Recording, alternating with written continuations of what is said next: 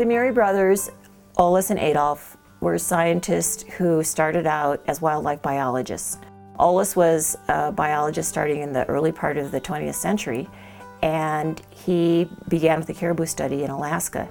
They started out at a time when the field of ecology was evolving, and so in the beginning they were just doing simple studies of animals, which evolved into holistic studies of the whole ecosystem that these animals were part of. In nineteen twenty-seven, Olaus and Marty Murie moved to Jackson Hole to study the valley's famous elk herd, threatened by the development of their winter range. Olaus realized that elk could not survive on fragmented range and lobbied for expansion of Grand Teton National Park to protect migration corridors and habitat.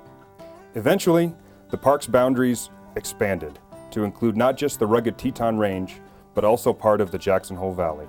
Adolph conducted pioneering research on carnivores that led to a modern understanding of predator-prey relationships, arguing against human manipulation of nature.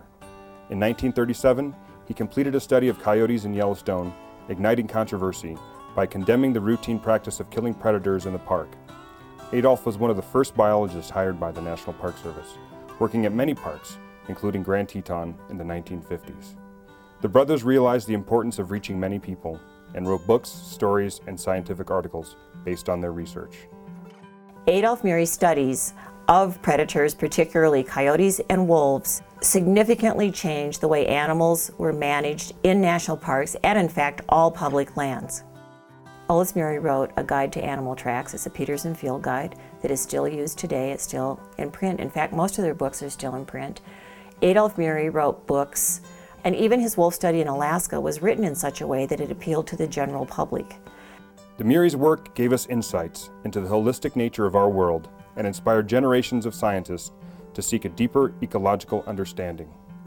In two thousand six, the Murie Ranch was designated a National Historic Landmark for the significant contributions the Muries made to wildlife and wilderness.